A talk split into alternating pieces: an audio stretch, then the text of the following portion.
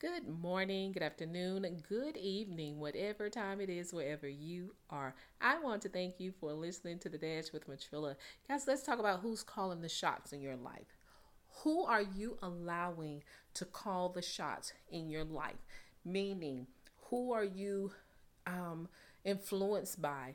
Are you going to allow the enemy to influence you to believe that God is not with you, or that God doesn't love you, or that you cannot come back from this, or that this pandemic is going to be the end of your life? Who are you listening to?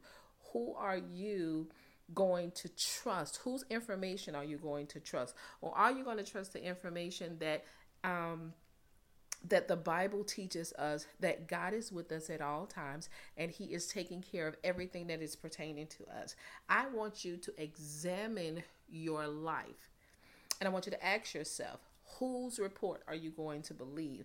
It doesn't matter what is going on around you. What matters is what's going on within you. What matters is how do you perceive your life to be? Because ultimately how you see your life is what your life will become or what um, it will become what it will not become so if you are expecting 2021 to be a horrible year or you're expecting things to take place and um, you don't know how you're going to make it through. We haven't even made it completely out of 2020 yet.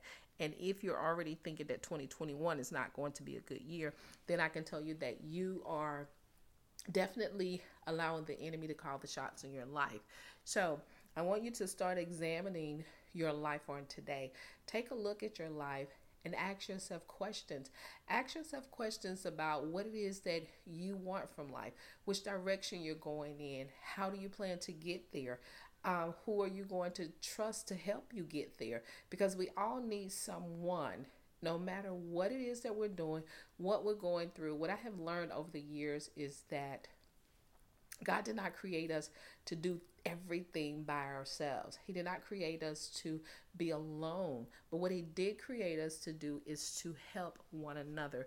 We are beings that need um, touch. We need to talk. We need collaboration. We need to be able to work with other people. Some people are afraid to actually ask for that help or even help someone out of fear that someone is going to do better than them or get to the next level before them.